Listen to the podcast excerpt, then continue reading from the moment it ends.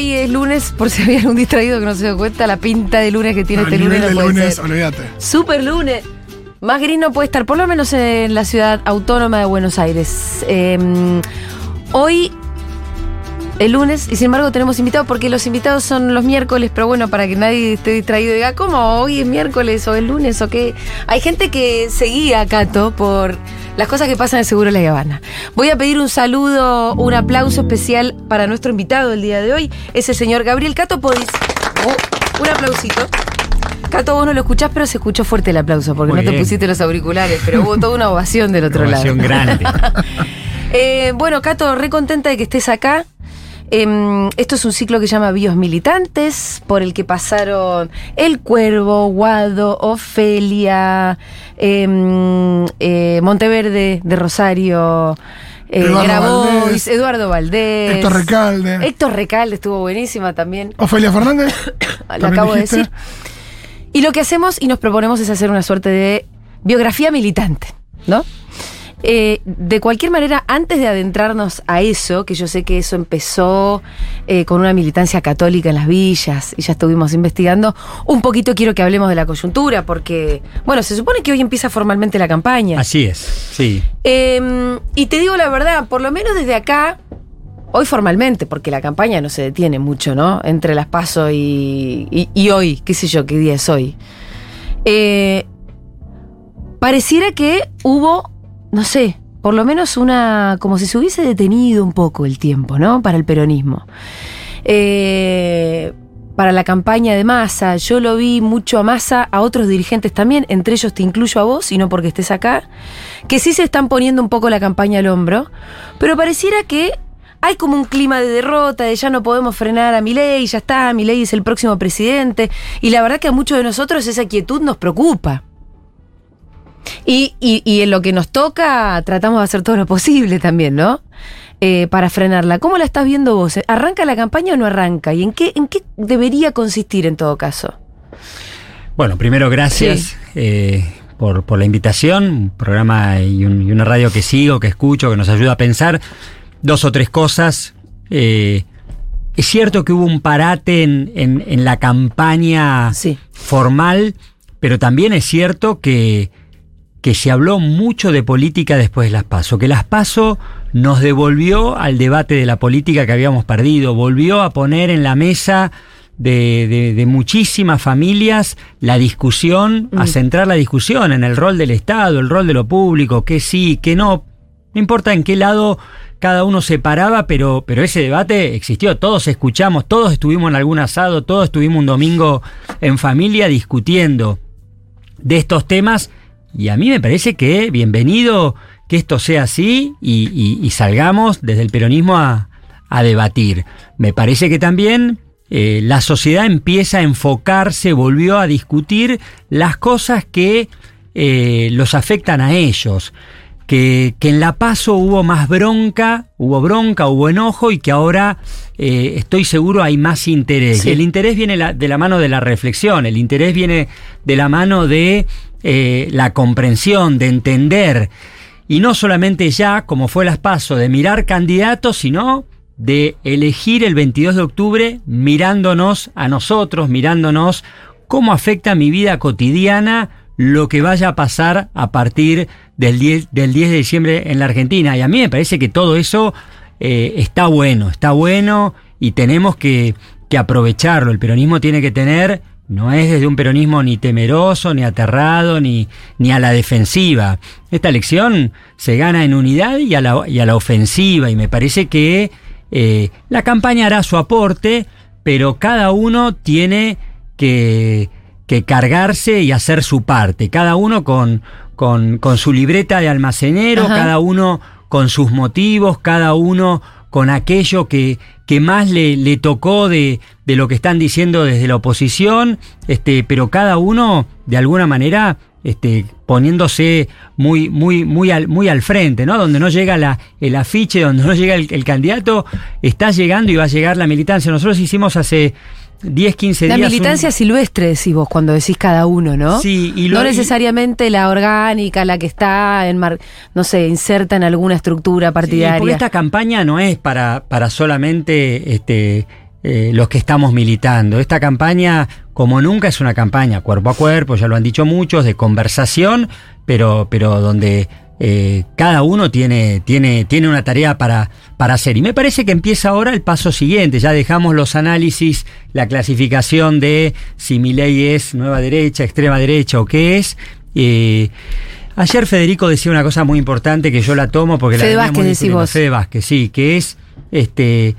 Bueno, eh, la discusión está dada en, en, que nos van a cambiar el país para siempre. Mm. Y es así. Y nosotros tenemos que eh, empezar a entender que el eje no es el personaje, que siempre es un mascarón de proa, que fue en los 90, fue, lo intentaron con Macri y salió, y salió mal, lo intentaron con el ALCA, con Néstor de presidente, y Néstor este, se, se, se, se, plantó, y, y, está claro que ahí no había como discusión solamente un tratado, estaban discutiendo qué negocios podían hacer con la Argentina, y de eso se trata, y Fede lo decía ayer, y yo estoy de acuerdo, eh, bueno, lo que se defina es por varias generaciones, van a, es para ciclos largos, lo que se determina, y me parece que esa discusión también la tenemos que dar, porque si no nos quedamos discutiendo si hay un loco mm. con el pein, pelo despeinado que está parándose en la campaña de una manera o de la otra, y la verdad que yo creo que es mucho más este, sustantivo, interesante, atractivo poder dar esta discusión, que en definitiva se va a dar después del 22 de octubre. El peronismo va a entrar en el balotaje, el peronismo tiene allí un, una, un, el, el, primer objetivo claro, sí, que es entrar, entrar, entrar, Y una vez que entramos, dos modelos, ya no hay tres lugares donde poner el voto, hay solo, solo dos lugares y, y, esos tres tercios se van definiendo en, en dos modelos de país, pero que para, para, para la vida de la gente es cómo va a ser tu 2024 cómo vas a vivir con un poquito más de tranquilidad, cómo vas a poder recuperar un poquito más de alivio a fin de mes. Bueno, eso es lo que nosotros tenemos que asegurar en la campaña en función de que lo vamos a hacer, lo vamos a lograr, lo vamos a concretar. Eh, Cato, subrayo esto que vos decís, ¿no? Y, que, y citando a Fede, que es verdad que se empezó a hablar mucho más de política eh, después de las pasos y que ahí hay un terreno donde, bueno, uno puede entrar, además sobre todo que eh, tenemos los argumentos, ¿no?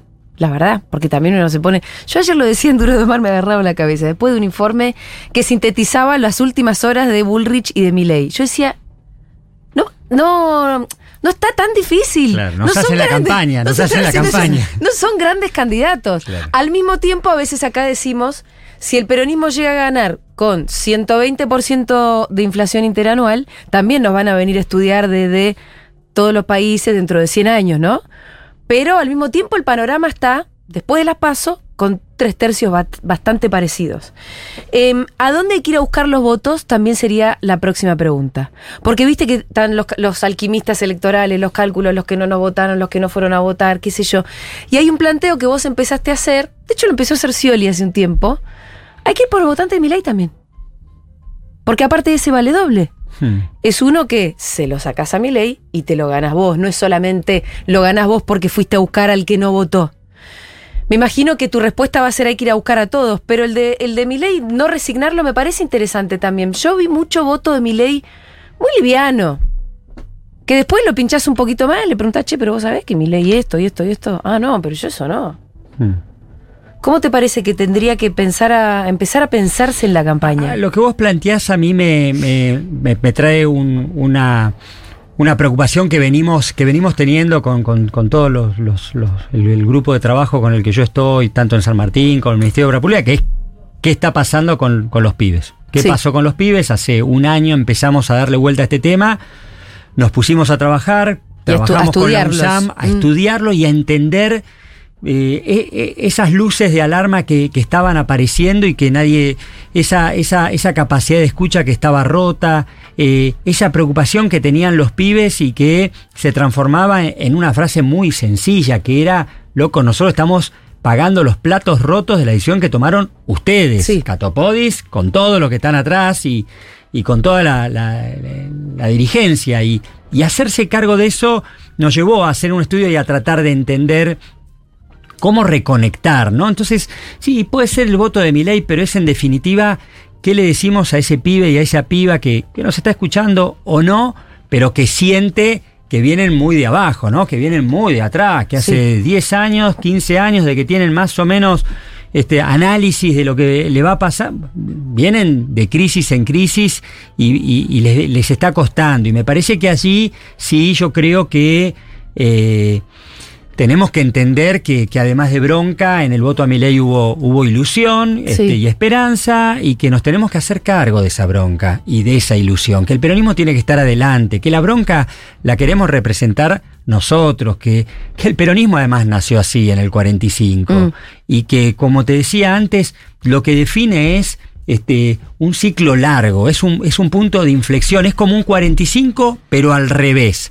Están planteando, no, Milley o Bullrich, los factores de poder. Sí. Eh, y me parece que nosotros tenemos que ver cómo construimos un mensaje que no, que no plantee la, la- la epopeya de liberación y que, y que sí plantee con mucha claridad cómo le vamos a mejorar eh, la vida cotidiana a, a ese, a ese pibe y a esa piba. Milei propone cosas peligrosas, pero cosas peligrosas para la patria Mm. y queda muy lejos, cosas peligrosas para la juntada con tus amigos, cosa peligrosa para que vos puedas recuperar un poquito más de, estabilidad en el laburo, cosas peligrosas para la vida en familia, eh, cosas peligrosas para la idea del cuidado y de la paz y de la tranquilidad de las familias. Y me parece que allí nosotros tenemos que, que por supuesto, laburar... eh, bueno, con un peronismo que tiene que aparecer con, con mucho carácter. En algún momento, eh, este es un partido que no se gana colgado de los travesaños ni con un 4-4-2. A veces jugar bien es jugar simple. Bueno, acá hay que decir con mucha claridad que la gente va a tener un mejor sueldo, un mejor salario, un mejor ingreso y va a vivir más tranquila. Y que todo eso va a ocurrir rápido, que hay una velocidad de la recuperación que no tiene que esperar cuatro años. Sí. Y que lo está empezando a hacer Sergio como ministro de Economía, pero que fundamentalmente estamos generando las condiciones para que eso ocurra. Y eso se va a plasmar plenamente, bueno, cuando Sergio tenga los votos, sí, claro, Mm. hoy es ministro de Economía, y cuando tenga los votos y, y el apoyo de, de una gran mayoría que hay que volver a, a reconstituir, ahí vamos por este. eh, bueno, estos trazos gruesos, estas, estos objetivos que, que tienen que ser muy claros, muy tangibles, muy cercanos y muy comprendibles. Tienen que ser entendible lo que nosotros queremos hacer con la Argentina hacia adelante. ¿Qué, qué vendría a ser eso? Para ponerlo en tres líneas. Bueno, que los pibes tengan, Sí. que no sea un calvario conseguir laburo, que el laburo no te dure Eso- tres meses. Eso hoy no es calvario. Es laburo. No, para los pibes sí. Para ¿Sí? los pibes, y para los pibes, los pibes están. Eh, Son por rotando, laburos de- girando, por esos meses, laburos de meses, mierda, sí. pero Sí, digo, está- no es un problema de empleo el que tenemos No, hoy. pero te diría que en, en lo que yo vengo laburando con los pibes en San Martín es que hay mucho mucha cosa que los empresarios quedan con el chip de la pandemia, ¿viste? Ajá. Che, terminó la pandemia, no hay más emergencia ni emergencia laboral, contratá en blanco con con derechos. Me parece que eso, en el caso de los pibes, eh, es, un, es una preocupación, pero es una preocupación alquilar, es una preocupación... Bueno, también Sí. hay un cambio de época y un cambio de cultura. Por ahí lo que para nosotros era tener laburo, poder estar en un mismo laburo, hacer aportes y jubilarnos en ese lugar, este, bueno, no, no sé, no está tan claro que esa sea la prioridad este, para los pibes, pero definitivamente tenemos que provocar este, una, una idea clara de que ese país lo- los contiene, de que ese país los incluye, de que ese país va a hacer que ellos tengan un laburo, una casa, una familia, sin que sea un calvario. Em, Cato, vamos a, ahora sí a la entrevista que teníamos planeada, que es un poco hacer el recorrido de tu vida militante. Em, ¿Cuándo empezó? ¿Cuál fue el primer momento que vos empezaste a pensar como militante o a tener pensamientos políticos? Y se dieron dos cosas juntas. Por un lado, la, la militancia en la universidad pública, en la UBA, eh, una facultad particular, que es la Facultad de Derecho, en Sí. el peronismo de, de esa universidad, que éramos claramente una, una tremenda ¿Qué minoría. año estamos hablando? Mm, 84, 83. y no era un buen 84. año para ser peronista. No, no era buen año. Pero pero vos ya eras peronista. Volvíamos de la, sí, volvíamos de la democracia y, y a mí me, me- me atrapó eso y enseguida nos encolumnamos atrás de, de- de las movilizaciones y, y- y las protestas que, que planteaba Saúl Ubaldini, que era en ese momento lo más claro que había como, como referencia. Sí. Y el trabajo en las villas, yo empecé a trabajar de, de muy pibe, 16, 17 años en, en la Villa 20 de Lugano, con los curas villeros que empezaron después de la dictadura a reconstituir lo que Sí. era la pastoral villera con la primer camada, no la camada que está ahora, que es la, la del padre Pepe, Toto o el Tano, que son como la segunda generación, sino la primera, que eran aquellos curas. Bueno, allí conocí a mi, a mi actual mujer, a la madre de mis chicos, a mi esposa, y, y la verdad que este, eso marcó, eso nos, nos marcó fuerte. Eh, varias cosas, ¿no? Este, la, la, la, interna de Menem y Cafiero y nosotros llegando a la 20, a la, a la villa, el sábado, este, que hacíamos una tarea pastoral, pero después yo me dediqué también como abogado y construimos un sistema jurídico gratuito en todas las villas de capital y creer que era Cafiero, que, que, que, que no había duda Sí. y, y- y encontrarnos con que en esa villa, en ese lugar, todos votaban a, al turco y bueno, y de entender que claramente este, Sí. la sabiduría de nuestro pueblo más humilde siempre tiene, tiene, tiene razón y, ocurrió lo que ocurrió. Eh, y bueno, y empezar ahí a entender que que había cosas que, que se podían cambiar y que, que se podían transformar este, haciendo política y entonces a partir de ahí me empecé a, nos empezamos a meter en más en actividad política y después llegó rápido San Martín. San Martín vino muy rápido y eso nos dio Porque vos sos, de, vos sos de acá de Belgrano. Yo soy de Capital. De sí, Capital. sí, y además tu militancia fue en la Pero me- villa cuando en me Villa casé 20. hace 30 años Sí. me mudé a San Martín. Y San Martín ¿Y por qué te fuiste para San Martín? porque mi vieja era allá y tenía un... Me fui por unos meses y me quedé Y te 30 quedaste años. 30 años.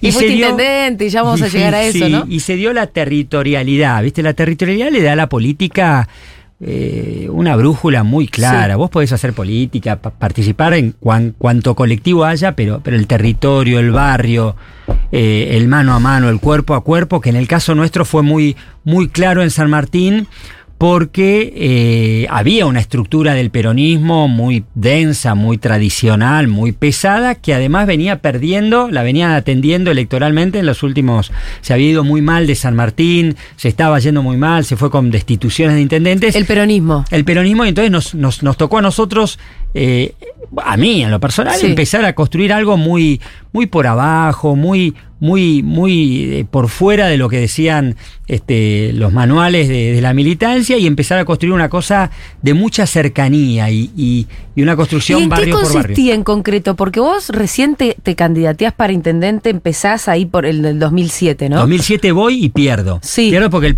el peronismo va dividido, pero le ganamos a la, a la, a la facción, a la línea Pero más tradicional. Quiero saber cómo llegaste a construir una referencia que por lo que, que un día eh, Gabriel Catopode dijo, yo quiero ser candidato a intendente. Sí. ¿Cómo se va construyendo eso? Bueno, Un día eh, vos te mudás, llegás a San Martín y qué? No, y empezamos a hacer el mismo laburo social que veníamos haciendo en las villas de Sí. capital, lo empezamos a hacer también en los barrios, eh, siempre sobre, sobre la Vos con tu señora, pero ¿y ahí con qué grupito con, con empezaste a armar? militantes, compañeros sociales, eh, vecinos, eh, de mucha presencia. Siempre, con, digamos, el, el germen fue Sí. el laburo social, un apoyo escolar, mi, mi, mi rol como abogado en Sí. varios de esos barrios, tema tierras, tema cooperativas, este.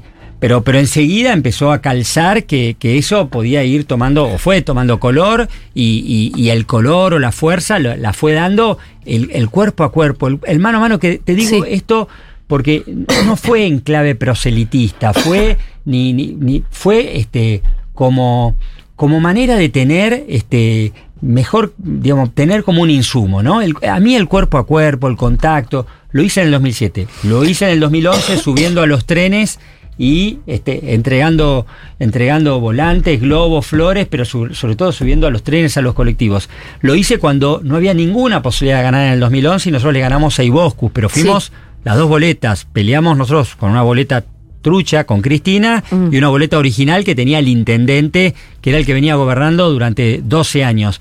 Eh, pero lo hago hoy, lo hice ahora en la campaña Eso de, de conversar con la gente todo el tiempo, Del todo el mano a mano, del cuerpo a cuerpo, de subir a los trenes, de eso es un insumo, eso, eso te permite calibrar, Sí. te permite tener siempre ¿Era ahí. vos el que en un videito se viralizó hace poco que el chabón le llevaba flores a Claro, una el pibe novia? estaba con las flores y le voy a dar el volante y, Sí. y le digo, flores para quién, para mi novia, pero estoy peleado. Y le digo, la vas a reconquistar con este Sí. volante, llevá las flores, pero no, no gastés guita en flores que con el volante y con. Y este. Pero bueno, eso, pero lo que quiero decir es en todo caso que el contacto, el mano a mano, siempre estuvo. Siempre. Ahora, ahora como ministro, yo no paro. Yo estoy todo, pero no, no lo digo para como, como ningún vedetismo. Yo lo necesito así. Yo necesito estar en, en el territorio, caminar, estar con los intendentes, escucharlos, recorrer las obras, subirme a un avión, subirme a un auto. Y, la campaña con Fernando Moreira en San Martín la hicimos juntos de esa manera. Y ese contacto, ese mano a mano te da, te da la posibilidad de, de saber este, cada uno de los problemas que tiene cada barrio en San Martín, de entender, este, bueno, dónde, dónde hay. ¿Cómo fue el día que vos dijiste, yo tengo que ser intendente? ¿Tenés, hay un momento, claro? Quiero ser intendente. No, lo que estaba ¿No? muy claro es que la ciudad estaba partida en dos. Ajá. Eh, había una gestión que había atendido lo que es la planta urbana, lo- los barrios tradicionales, pero que había una barriada larga y grande de casi un tercio y un poco más que, que nunca había llegado el Estado. Y ahí es donde nosotros teníamos un laburo. Y tengo que ser muy claro, nosotros gobernamos como militamos. El 10 de diciembre del 2011 gobernamos San Martín como la habíamos militado. ¿Qué quiere decir eso? Que al otro día que ganamos, la primera reunión de gabinete la hicimos en una villa. Y al otro día que ganamos, no paramos de caminar y hubo un reconocimiento de buena parte de, de esas barriadas de que nosotros no nos olvidamos, de que los, los fuimos a visitar durante muchos años y en campaña, pero que cuando gobernamos esa fue la prioridad y desde ese día, desde el 10 de diciembre del 2011, no la abandonamos a esa gente. Y tengo que ser sincero, es esa gente, son esas barriadas, después fuimos logrando mucha adhesión de, de otros sectores, sectores medios, pero esa fue la barriada que Sí. en las difíciles nos bancó. Claro. Que en las difíciles, cuando vos no sabés si, si la gente va a estar, al- va, va a entender, va... Y la verdad que en cada una de esas elecciones eh, nos respondió con. Es el combustible que, que nosotros siempre tuvimos en San Martín de confianza, de. Y yo lo hago, lo hice Sí. ayer, este, en lluvia, yendo a, a un barrio, lo hice el sábado, lo hago todo el tiempo, pero porque lo disfruto. Em, ¿Qué le dejaste vos a esa gente como intendente? ¿Cuál es como para vos decir, bueno, por esto todo esto valió la pena? Ya, lo mejor En del concreto, ¿qué Estado, es lo mejor del? Estado, lo mejor de Sí. lo público en San Martín en los lugares más pobres. Sí, San Martín tiene toda una barriada que va de Ruta 8 hasta San Isidro, hasta Zarratea, que son, no sé, serán 70, 80 cuadras a lo largo, Sí. contra el buen aire. Bueno, nosotros decidimos que San Martín tenía que empezar de allá atrás para acá, de allá Ajá. atrás para adelante. Que, que teníamos, bueno, y lo que hicimos fue construir equipamiento comunitario en cada una, eh, en el fondo de cada uno de esos barrios. En el fondo de Lanzono está la Escuela Técnica de la UNSAM, el jardín, el Centro Comunitario Carlos Mujica, Sí. la Escuela de Oficios y el espacio público, eh, plaza, etcétera.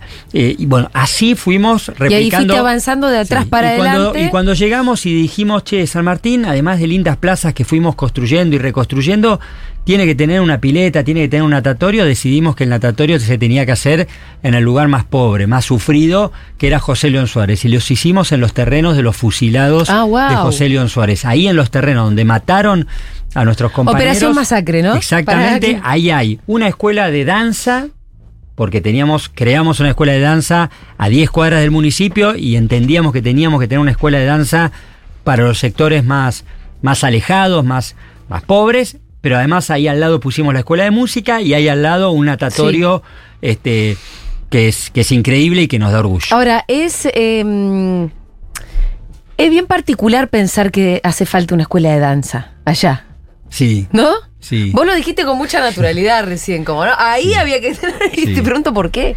Sí, y es muy fuerte. Yo ayer fui a nadar a la pileta Sí. de José León Suárez, que es lo, lo que hago los domingos. Ahora tenemos otras piletas, pero Sí. la primera la, la hicimos ahí.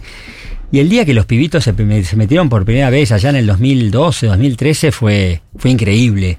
Y el día que yo veía que las nenas con las madres Sí. venían a la escuela de danza del centro de San Martín, para lo cual tenían que tomar tres colectivos y tardar más o menos 45 minutos, entendí que eso que era de calidad y que era lo mejor, lo teníamos que hacer también en los lugares eh, más necesitados. Y, y fuimos también a los sectores medios y a los sectores al- altos a decirles dos cosas, que les íbamos a cobrar más impuestos para hacer estas obras Sí. a los que más podían y que San Martín no tenía destino si esas 150.000 personas no se sentían parte, Parte, ¿no? del proyecto de Mm. ciudad, si no tenían derecho Poquito a la más ciudad. al micrófono, Y yo, te, y yo te aseguro que lo entendieron, Sí. que los sectores medios, que por supuesto tienen sus demandas y sus preocupaciones, entendieron el mensaje de que, de que nuestra ciudad no era viable si toda esa gente no tenía pavimento, Sí. agua, cloaca, jardines, espacios. Lo- los mejores jardines y espacios de cuidado lo- los- en la Argentina los tiene San Martín, pero, Mm. pero lejos. ¿Sí? Y tenemos una red increíble que permite que de 45 días a 4 años este, la madre no tenga que dejar a su nene con la tía ni con la hija mayor y que podamos entonces recuperar desde el cuidado el, el tiempo libre de esas madres y cada barrio va teniendo esto que te digo, todo pavimentado, agua y cloaca, su centro de desarrollo infantil y además estos equipamientos. Hoy lo está llevando adelante eso Fernando Moreira, que es el, el actual intendente, el que ganó las elecciones y el que está haciendo seguro mucho mejor las cosas que yo para que todo esto y que va por una reelección no que va por una reelección fue una decisión mía mm. eh, entender que también en San Martín teníamos que producir un, una, una renovación, fuimos a la interna con el Evita, me preguntaron, che, una interna, vos no estás, sos ministro, no estás en condiciones de evitar. No, no, el peronismo hay que, hay que, hay que, hay que llenarlo de, participación, hay que abrirlo, no, hay que cerrarlo. en contra de la interna vos. No, para nada, para nada. Y Porque al mismo tiempo sos el hombre de la unidad, te voy a decir. Eh, ¿No? Como que por lo menos en el último tiempo, ahora podemos hacer un repasito también de porque venimos hablando mucho de la cuestión de fondo, ¿no? De qué es lo que a vos te llevó a hacer política, qué hiciste como intendente. Ahora, en ese camino también vos tenés relaciones políticas, de pronto que tensaste más con el kirchnerismo, que te fuiste a hacer el Frente Renovador, hmm. fuiste, volviste, ¿no? Como ahí también hay otra dimensión de la política que capaz es más chota, eh, pero que hace falta. Sí, Encuadrarte en algún lugar o no. Y nunca lo hice. lo bueno, mira, lo único que tengo para decir es. Digo, este, ahora sos el que, el que todo el tiempo está buscando la unidad cuando, incluso cuando eh, eso pareciera ser complicado. Pero tuviste tus idas y vueltas también, ¿no? Nunca fueron a lugares seguros. Nunca fueron a lugares de ganador. Siempre fueron a. A, riesgo de perder, siempre fueron a pérdida, es decir, siempre fueron a arriesgar, a entender que, que yo, que en cada caso esa jugada eh, era lo que, lo que podía este, renovar, ampliar, y lo hicimos todo siempre con, con mucha, con mucha honestidad, con, sin, sin, sin, sin tener posiciones este, ni antagónicas con nadie y, siempre manteniendo bueno, los, las líneas de comunicación y, el contacto y, el, el, respeto, ¿no? Y, siempre de vuelta, lo hicimos siempre a, a, lugares que después algunos salieron bien y otros salieron mal, pero siempre en general era, era riesgo, no era, no era la, la jugada ganadora. Y eso yo lo, lo, rescato porque, bueno, era apostar a la política. Pero, pero bueno, en todo eso también tengo que rescatar el, el, laburo de, de, de, Nancy, de mi compañera, que, que, es mi esposa, que es la secretaria de Educación y Cultura y que es la que, la que viene haciendo un montón de, de obras. Por ejemplo, San Martín tiene centros de apoyo escolar públicos, gratuitos en toda la ciudad.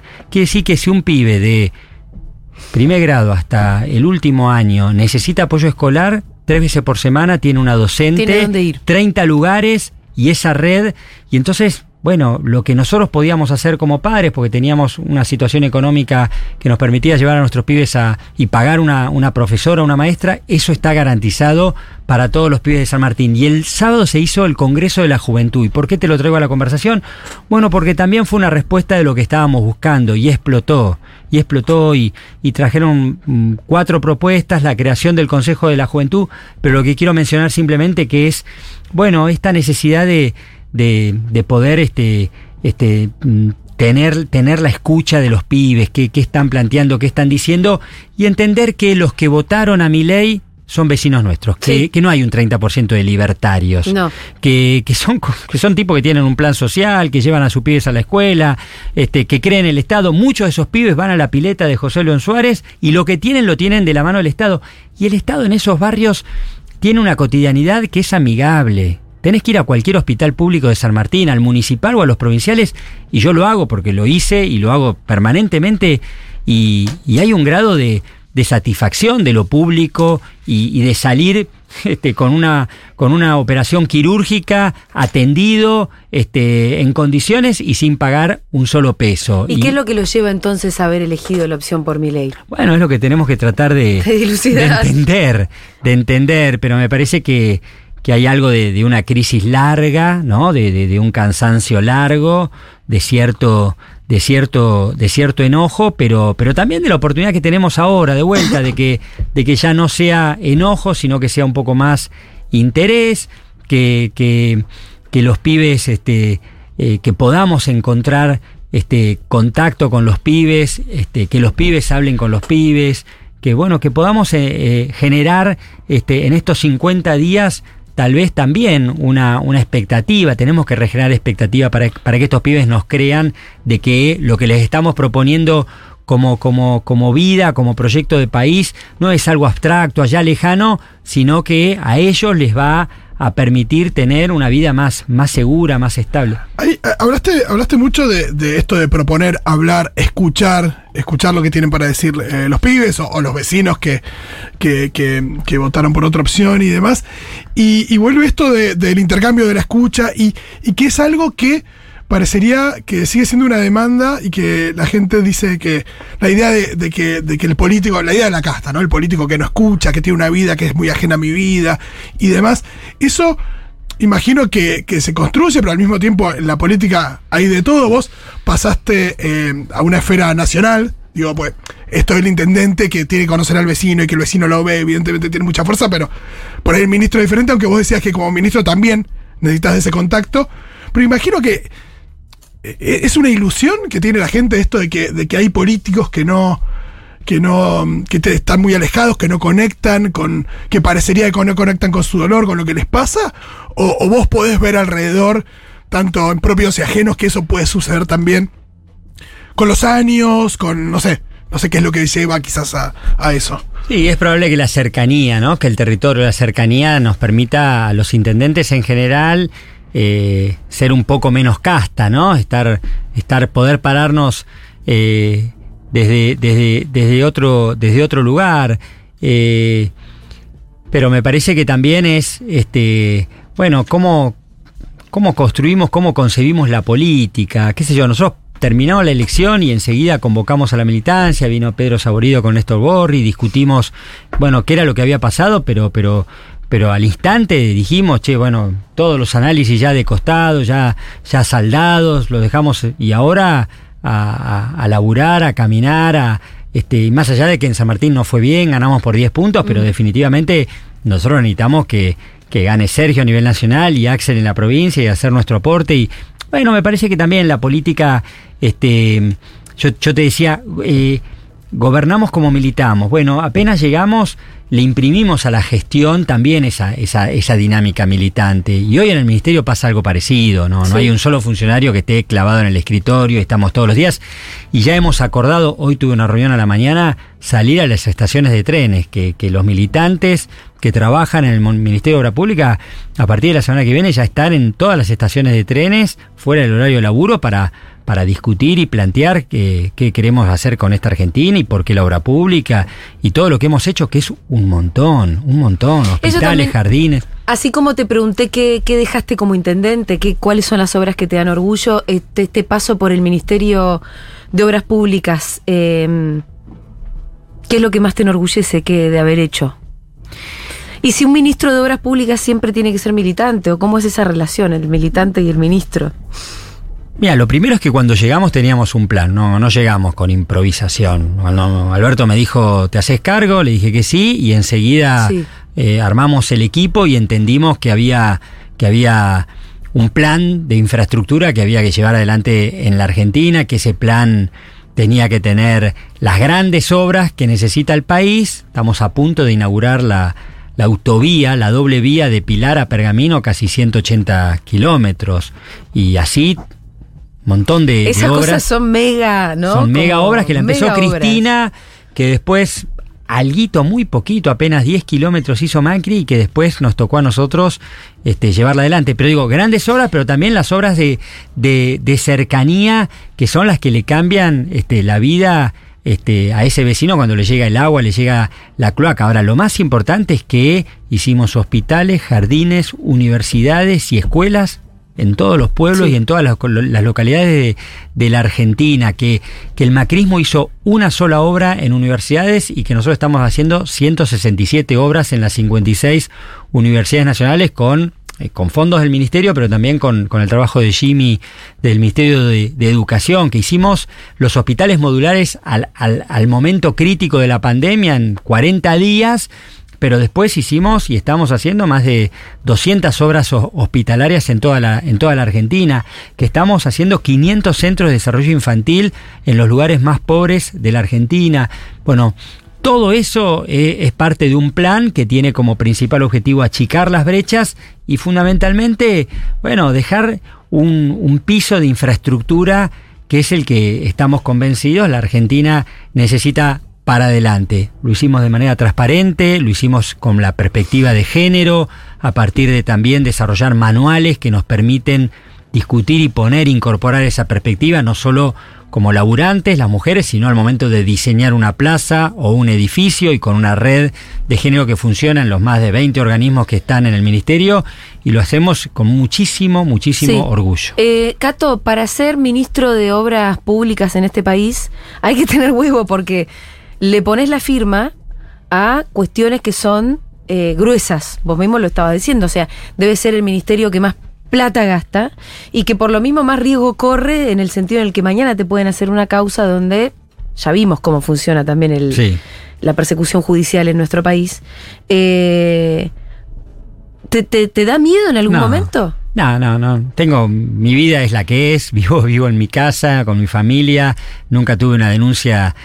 Sí, eh, bueno, pero hay mucha que- gente que puede decir lo mismo. Mirá, yo corrupto no soy, pero si te la inventan, te la inventan. Sí sabíamos que había una demanda este, all- allí en el tema de obra pública, transparencia, y, y construimos un- una herramienta el primer día que fue un observatorio con universidades nacionales, Sí. con organismos de la sociedad civil que no están alineados ni cerca con nosotros, como CIPEC o Poder Ciudadano, y, y los metimos a todos adentro y le dijimos controlennos. Ajá. Y creamos un sistema de gestión. Y eso fue una iniciativa tuya. O sea, Sí. la obra pública hasta ahora no tenía una especie de fiscalización externa. No, creamos una dirección de transparencia Sí. con un observatorio que tiene funcionamiento efectivo con reuniones plenarias todos los meses, donde por supuesto está la UOCRA, está la Cámara de la Construcción, pero también con un sistema de tecnología. Yo cuando llegué tenía apenas una planilla Excel con algunas obras, 270 obras, de las cuales este, el 70% estaban paralizadas. Hoy tenemos más de 6.600 obras, eh, terminamos 3.800 y, y en todas este, hay una, una clara eh, un claro esfuerzo por, por, por la, por la transparencia y por este, transparentar todo lo que hacemos. El sistema de gestión hace que eh, nada sea por papel, que todo esté digitalizado, que vos podés entrar hoy a cualquiera de los portales del ministerio. Hay un mapa de inversiones, ese mapa de inversiones pone en esa, en esa georreferenciación las 6.500 obras, 6.800 obras, quién ganó esa licitación, cómo va la ejecución, están las fotos que, bueno, todo eso me parecía que también era una asignatura, Mm. este, pero que, que no lo hice ni sobreactuando, ni, ni haciendo grandes anuncios, sino porque bueno, me parecía también te que era... protege en un punto, no lo Sí. digo en el mal sentido, pero te protege, porque el día de mañana te quieren armar una causa y vos en todo caso podés decir, bueno, miren muchachos, está- todos estos estaban mirando también lo que pasaba. Sí, y estamos, bueno, de alguna manera también eh, trabajando para, para validar, eh, bueno, creamos un código de ética, eh, se hicieron evaluaciones de impacto de qué había, qué había pasado y qué estaba pasando con los jardines, con los centros de desarrollo infantil en términos de, está bien, lo hicimos, lo construimos en el lugar más pobre de la Argentina, pero ¿y qué pasó con esas madres? ¿En qué pudieron utilizar ese tiempo libre a partir de que el Estado cuidaba a sus hijos? Bueno, eso es una, una evaluación de, de impacto, de monitoreo, que también nos parecía importante. ¿Por qué lo traigo a la conversación? Porque, bueno, rendir cuentas, explicar qué es lo que hicimos y poder contar qué impacto tuvo y tiene eso en términos de política pública, me parece que también es muy importante en este contexto. ¿Cómo se puede blindar todo lo que está en curso? Pues hablamos de muchas obras que evidentemente no son de un día para el otro, y hay muchas cosas que están en curso que la va a tener que seguir el gobierno que, que asuma el 10 de diciembre, esperemos que, que haya continuidad, pero de, de no haberla, ¿cómo se blinda lo que está, lo que está ocurriendo ahora? No, básicamente lo que tenemos es este, un plan de obra pública en todas las provincias y en todos los municipios de la Argentina, no solamente en los de en, en lo- en los que gobierna el peronismo. Tema 2, este, por supuesto que tenemos una planificación plurianual de todo lo que estamos haciendo y, y hemos este, discutido mucho qué es lo que tiene que hacer la Argentina en materia de infraestructura para adelante. Nosotros le vamos a dejar a Sergio Massa, presidente, el plan de infraestructura más importante en la historia de la Argentina, duplicando la inversión en PBI, construyendo una nueva ruta como la Ruta 50 que va en paralelo a la 40, generando este, eh, en ese plan este, ya no solo los 500 ja- centros de desarrollo infantil que estamos construyendo, sino los otros 500 que ya hay que empezar a planificar, diseñar y, y ejecutar. Y me parece que la gran apuesta en materia de, de obra, de obra pública eh, es definitivamente que podamos achicar brechas. Todavía hay gente Mm. que no tiene agua, todavía hay gente que no tiene, que no tiene cloacas. Nosotros estamos haciendo obras en pueblos y en localidades que hace 30 años las, las están esperando y es, el, el- es la diferencia entre vivir bien o vivir mal. Tener agua, tener cloaca, tener pavimento, tener una escuela cerca. Em, vos todos los domingos tenés alguna algún encuentro cercano. Todos los sábados, todos los domingos, todo el ¿Vas a tiempo. misa todavía? Voy a misa. el- ¿Vas a misa a charlar con la gente o, No, no, o de verdad a te vas a conectar no, no. con Dios? No, no, bueno, mañana hay una misa importante Sí. que hace el padre Pepe en la, en la Villa 2124, de alguna manera en repudio a, a los dichos de Milei sobre, sobre Francisco, pero algo más profundo que eso, que es... No sé qué dijo Milei sobre Francisco. Y ven- venía diciendo en los últimos años que era... ah, Es comunista. Era, claro, que era Bueno, lo peor sí. que le podía pasar.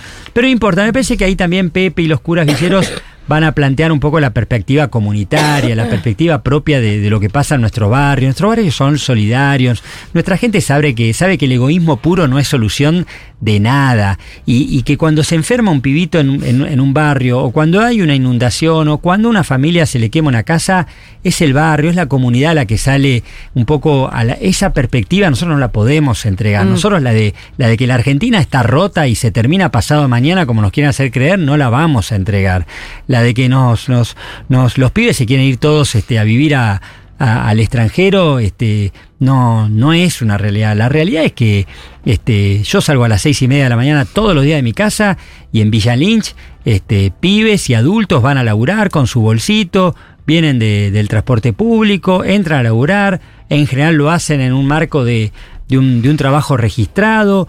Bueno, ese es el piso y, desde ahí tenemos que ir por lo que, por lo que falta. Me parece que lo que no, no, no podemos es alentar este, a que se retroceda, a que haya este, un ajuste, a que ese tipo tenga que pagar, como decía Sergio ayer, este, el boleto mil mangos, a que la obra pública se pare. Bueno, esa discusión, eh, ese marco general nosotros lo tenemos que dar. A veces me parece que, que estamos. Me, parece que el peronismo tiene que de vuelta aparecer con ese carácter, con esa intensidad que solo tiene, tiene el peronismo y representar. ¿Qué cosa? La bronca. ¿La bronca de qué? De querer vivir mejor, es una aspiración legítima y en esa bronca el peronismo tiene que estar adelante y la tiene que representar, la tenemos que representar, no nos tenemos que esconder de esa aspiración a que a querer que las cosas funcionen mejor y que cada uno pueda vivir mejor. ¿Qué país te parece que podríamos tener en un año? No, en cinco, ni en diez. No, en un año tenemos que tener este país que tiene laburo por todos lados. En cualquier barrio hay laburo, hay changas, en cualquier la- la- el barrio. Nosotros pasamos de 300.000 puestos de trabajo en el sector de la construcción al récord histórico que son 500.000, pero además tener un sueldo que alcance.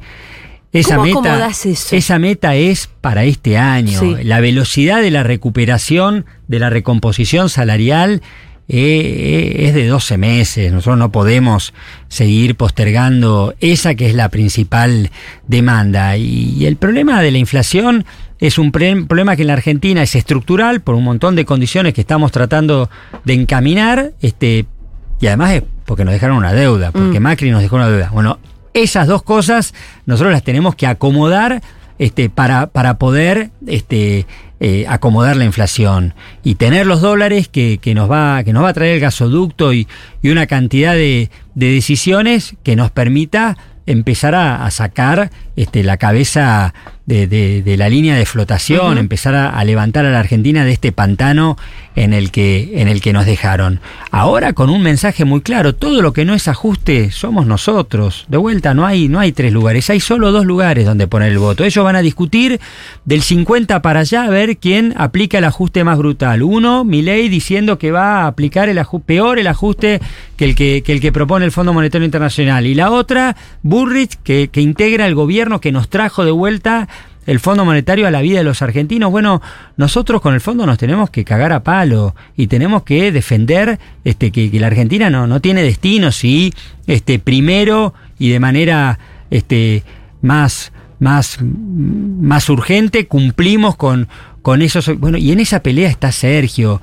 Y este país, que es un país rodeado de piratas o con muchos tipos jodidos, necesita un tipo que que, que no le tiemble la mano. Y, y Sergio, yo lo conozco bien, tiene ese, ese carácter. Sí, vos, eh, de hecho, bueno, armaste con Sergio, ¿cuándo fue? 2013 que, que armaron el Frente Renovador. Eh, ¿Cómo fue esa experiencia que vos lo conocés tan de cerca y también, bueno, esas idas y venidas con el kirchnerismo? ¿Por qué en el momento ustedes decidieron eh, a- armar eso y romper? No, en aquel momento cortito se Sí. dio, se dio la, la, la, la oportunidad, el planteo de, de- de construir un- un- una expresión política desde los intendentes que en la provincia de Buenos Aires, bueno, planteaba este, una mirada sobre lo que estaba pasando, eh, alguna discusión sobre cómo, cómo tenía que, que- que abrirse el, el peronismo. Pero, Sí, pero lo yo más... no, no te lo pregunto como para ir eh, a hurgar en discusiones Mm. viejas, sino para entender un poco más la dinámica de la política. Claro. Es por eso, porque hay gente que todavía te dice, ah, pero Massa es un traidor. Y yo digo, chicos, ya está. ¿No? Sí, ya está porque ya está, en todo lo caso. enfrente, ya está Por eso lo- digo, para explicar un poco Sí. más eso. Bueno, hay cosas que en algún momento te llevan a tomar decisiones, como decías, para mí siempre fue riesgoso, pero tenía que ver con otras cosas. Y la vida es larga y también el tablero se vuelve a acomodar. ¿no? Sí. Y me parece que, que hubo eh, gestos que, que permitieron que el tablero se vuelva, se vuelva a acomodar. Acá los gestos son, son centrales. El gesto de Cristina, no hay duda, pero también el de Alberto y el de Sergio, y de entender que había que, que había una pelea mayor, ¿no? Y me parece que algo parecido pasa ahora. Bueno, cuando uno ve lo que está enfrente, no, no nos miramos nosotros en el peronismo el, el color de la ropa, ni, ni, ni nos hacemos los rulos, como dice Cristina. Sabemos que, que el riesgo es muy grande y, y que la pelea que, que- que tenemos por delante es central. Y me parece que Sergio hoy es el tipo que eh, se va sentando en la punta de la mesa. Mm. Hoy necesitamos un Sergio que, que conduzca la campaña y que a- asuma la decisión de lo que tenemos que, que- que llevar adelante eh, como, como agenda de gobierno eh, en la Argentina. Y, y que Sergio ha encontrado una manera de, de relación con Cristina, con, con Máximo, con los pibes, que realmente, este, bueno, ha podido reconstruir la confianza y que, y que de vuelta no, no es esta para, para blandos, es, es para tipos que, que no se pongan nerviosos cuando, cuando hay que negociar y que defienda intereses. Y, para que defienda intereses, no hay dudas de que, de que bueno, eh, va a haber una, una, y está, y está, y vamos a garantizar una, una construcción política. Nosotros, este, por ahí una mirada crítica, eh, el 10 de diciembre, cuando asumimos el gobierno el 19, desenchufamos el cable de la militancia y, y nos metimos en los ministerios y, y nos metimos a gestionar este, eh, los presupuestos y me parece que perdimos la calle y Sí. después vino la pandemia. Bueno, de todo eso aprendimos y, y tenemos que entender que, bueno, que los procesos y las transformaciones que necesita la Argentina van a requerir eh, una, un- un- una fuerte este, base amplia, plural, diversa, este, de apoyo y de participación. Y si eso no está, no va a haber ni, ni partida presupuestaria, ni ministro, ni decisión que, que permita modificar y, y encaminar eh, el rumbo de este país. ¿Lo conociste a Néstor Cato? No, ¿Nunca? nunca, ¡Wow! Nunca. Ni siquiera lo viste. ¿Y cuándo te hiciste kirchnerista? Si en algún momento te hiciste kirchnerista. ¿O hubo algún momento que dijiste, no sé, que en el 2003, por ejemplo, ¿en qué andabas vos? No, no, andábamos en el peronismo y por supuesto ya desde muy temprano apoyando a Ajá. Néstor, muy temprano en la plaza, muy temprano en la militancia, en el 2007. Eh, mm, en el 2007 cuando vos te presentaste que me tocó jugar, pero, que todavía vez. no había paso, entonces se jugaba en cancha abierta Sí. y había, hubo tres boletas Claro. eh, con Cristina y ahí me tocó perder. Eh, y no, y lo de Néstor es, es, lo, es lo de siempre, es este, entender cómo habrá tocado la, la fibra de la gente ese tipo que, que es el día de hoy, que, que en cualquier barrio, en cualquier rincón de la Argentina y en, y en cualquier plaza la gente este, sale, sale, sale a su defensa y a la defensa de Cristina, ¿no? ¿Qué, qué hicieron ellos dos para, para que para que eso no se haya perdido, ¿no? Y, y bueno, y me parece que, que además de todo lo que ya hemos dicho muchas veces, de, de habernos devuelto a la política y, y de la de la. Me parece lo más interesante para mí de, de Néstor fue entender que el peronismo no era un cálculo. Que el peronismo era un hecho, que el peronismo no, el peronismo de Néstor y de Cristina, el kirchnerismo de Néstor y Cristina no, no fue el resultado de las encuestas, fue el resultado de, de hacer, de tener una convicción y de ir para adelante. Y eso para mí era, era y es maravilloso. Me, me- me encanta esa definición de que no es un cálculo, porque tiene que haber algún tipo de cálculo, pero también tiene que hacerse lo que corresponde a veces, Claro. ¿no? Claro. Si vos todas las decisiones las tomás por focus, es muy probable que también en algún momento la pifies. Bueno, y ahí lo la que vemos diligencia en- se supone que es eso también, es adelantarse un poco. Sí, en la oposición vemos también esto, uno cuando lo escucha a Milei hablando de una cuestión dogmática de su pensamiento que, que parecería que no fueran personas. Cuando habla de esto de la venta de órganos o de cualquier cuestión, eh, es como que excluye que lo que se, de lo que se está hablando es de personas que sienten y Sí, les pasan cosas. pero al mismo tiempo yo creo que a su favor Milei tiene algo de falta de cálculo, También. ¿No? O sea, porque Sí. si, si estuviera calculando demasiado, no sé si diría las barbaridades que dice. Sí, esta elección me parece y que... eso es parte Claro, de su no, yo no decía coacheo, pe- pensaba en otra cosa, pero es verdad que también hay No, coacheo del creo otro. que, que, que Milei es el menos coacheado de todos, Claro. no, no sé Sí, cómo sí, lo sí. ves vos. Bueno, me parece que lo hemos dicho, es un estafador de gente enojada. Eh, es, un, Sí. es un tipo que, que propone, po- propone una trampa, que propone este que, es- que, que, que- que tiene una, bueno, claramente una, una, una, una actitud provocadora de sobreactuación, eh, pero que claramente propone cosas que son peligrosas para la Argentina. Este, contaminar los ríos, que la gente se muere y que todos nos jodamos, bueno, es un tema grave, gravísimo, y que se arme nuestra sociedad para, para, para defendernos de los, de los problemas de inseguridad también es grave. Y yo la verdad que tengo mucha confianza en nuestra gente. Hablábamos hace un ratito de, de- de- de- del terrorismo de Estado y lo que está. Bueno, yo la verdad que confío mucho en, en que nuestra sociedad, este, y apuesto a que, a que si, si, se dan esos debates, hay una gran mayoría de argentinos que está bien plantada.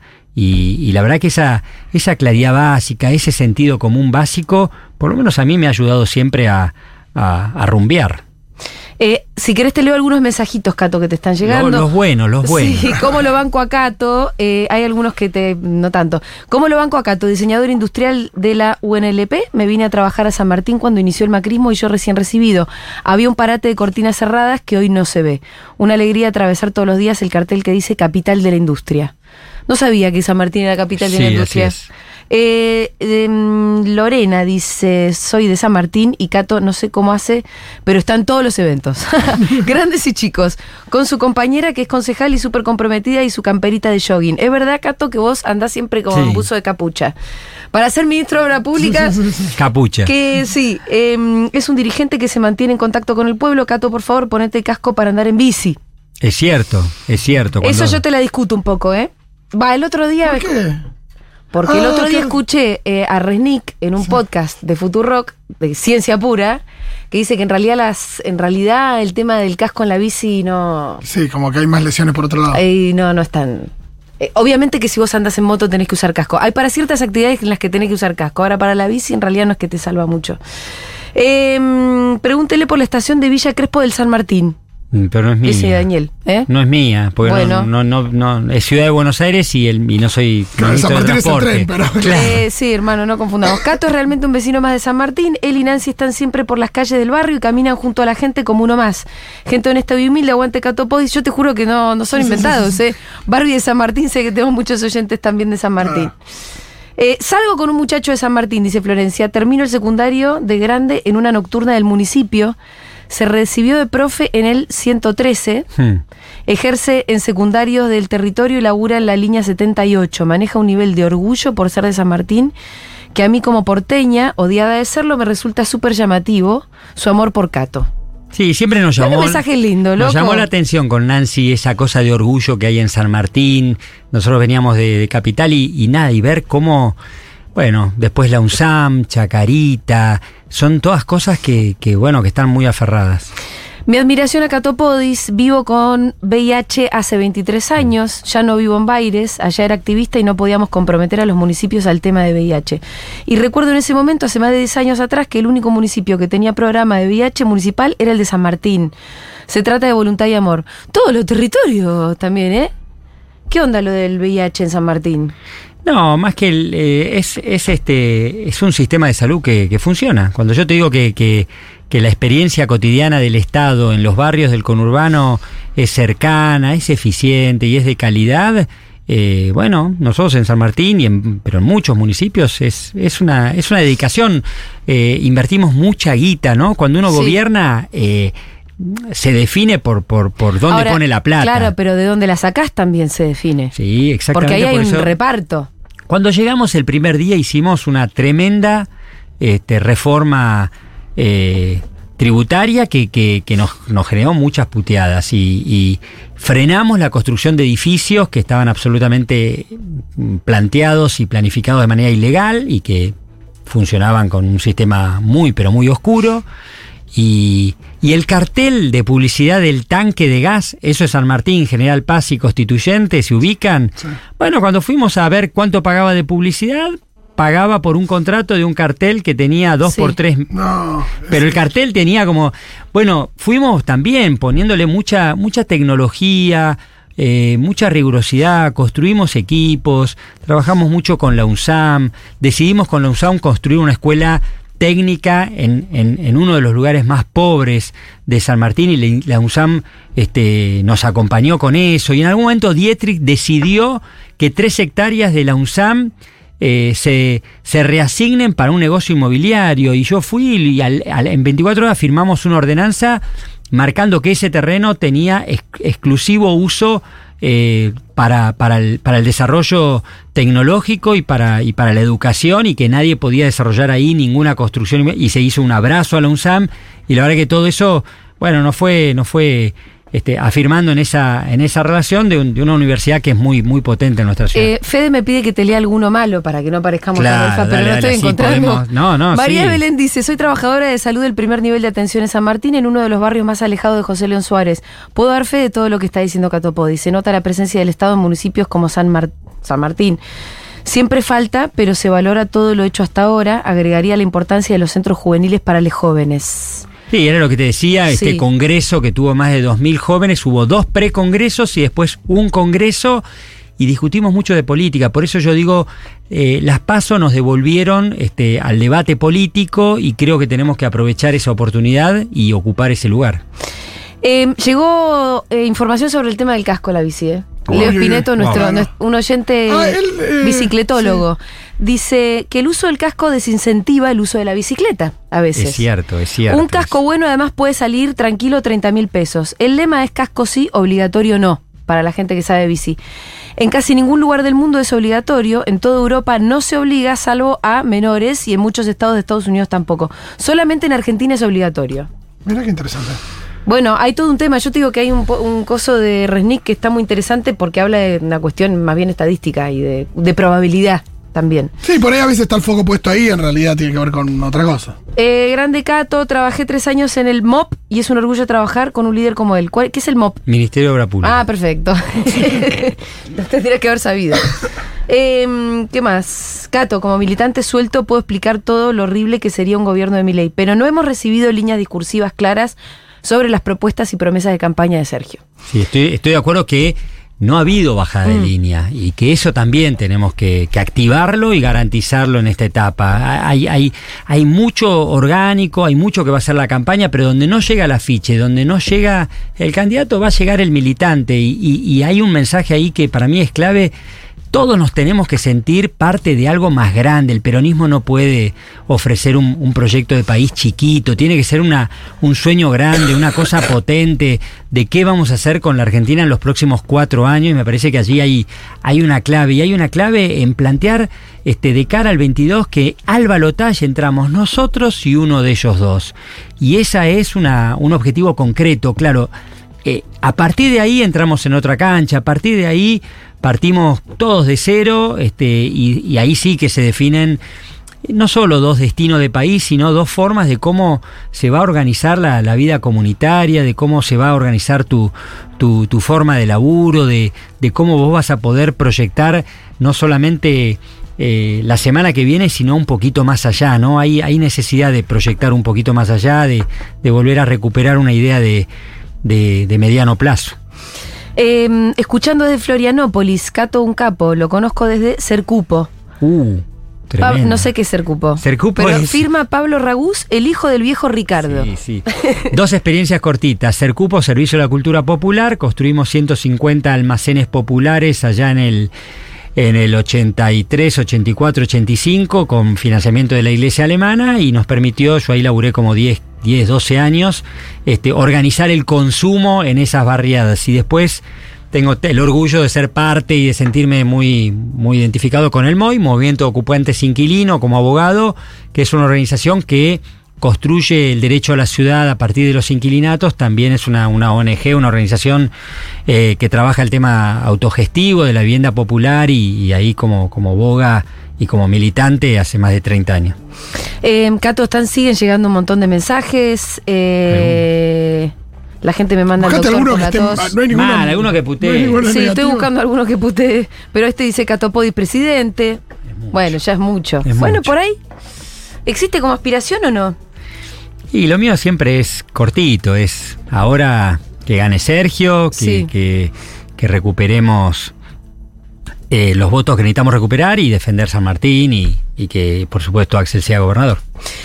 El señor Gabriel Capoto- Catopodis, ministro de Obras Públicas, pasó por Segurola de Habana. Me encantó la conversación. Cato, muchas gracias bueno, por haber espero que estado haya acá, ¿eh? ha sido atractiva y de vuelta gracias porque eh, contaba lo de Federico de ayer, pero Sí. lo sigo, lo sigo a ustedes, lo sigo, bueno, por supuesto Ivana, Gabriel Sueda, y bueno, y son un insumo para un momento raro, para un momento donde pensar cómo se milita este momento de, de la política y, y qué tenemos que hacer cada uno y cómo nos cargamos de pilas, me parece que, que es un todo un tema y ustedes la verdad que, que son, un, son un insumo interesante, Y fuerte en eso. Existimos desde el 2016 eh, y seguiremos existiendo, pase lo que pase, porque hay una comunidad que nos banca del otro lado. Eh, siempre con el horizonte de un país más justo, qué sé yo. Hay momentos que son más difíciles de comprender y demás, pero me parece que un poco el horizonte que nos ordena es ese, en la medida en la que podemos. Gracias, Cato. La última con la que siempre termino Cierto. esta entrevista. Bon- eh, ¿Fuiste a Disney alguna vez? No. ¿Nunca fuiste a Disney? ¿Te Jamás. gustaría ir? ¿O no te interesa para nada? No tanto. No, No. tengo, ahora no, por ahí de pibe, pero no, no No viajé. es momento de ir a Disney ahora. Bueno, lo que pasa es que han habido de todo tipo de anécdotas con militantes. Ah. El, al cuervo, por ejemplo, se lo llevaron preso en Disney. Mirá. Grabois obviamente fue dos veces, porque bueno, cheto él. ¿Quién dijo que se encontró a Cristina en Disney? Alguien se encontró a Cristina en Mirá, Disney, porque a Valdés. Néstor y a Cristina les Valdés encantaba ir a fue. Disney. Fue Valdés, no me acuerdo. Bueno, Cato, gracias por haber pasado por acá. Besos, gracias chicos.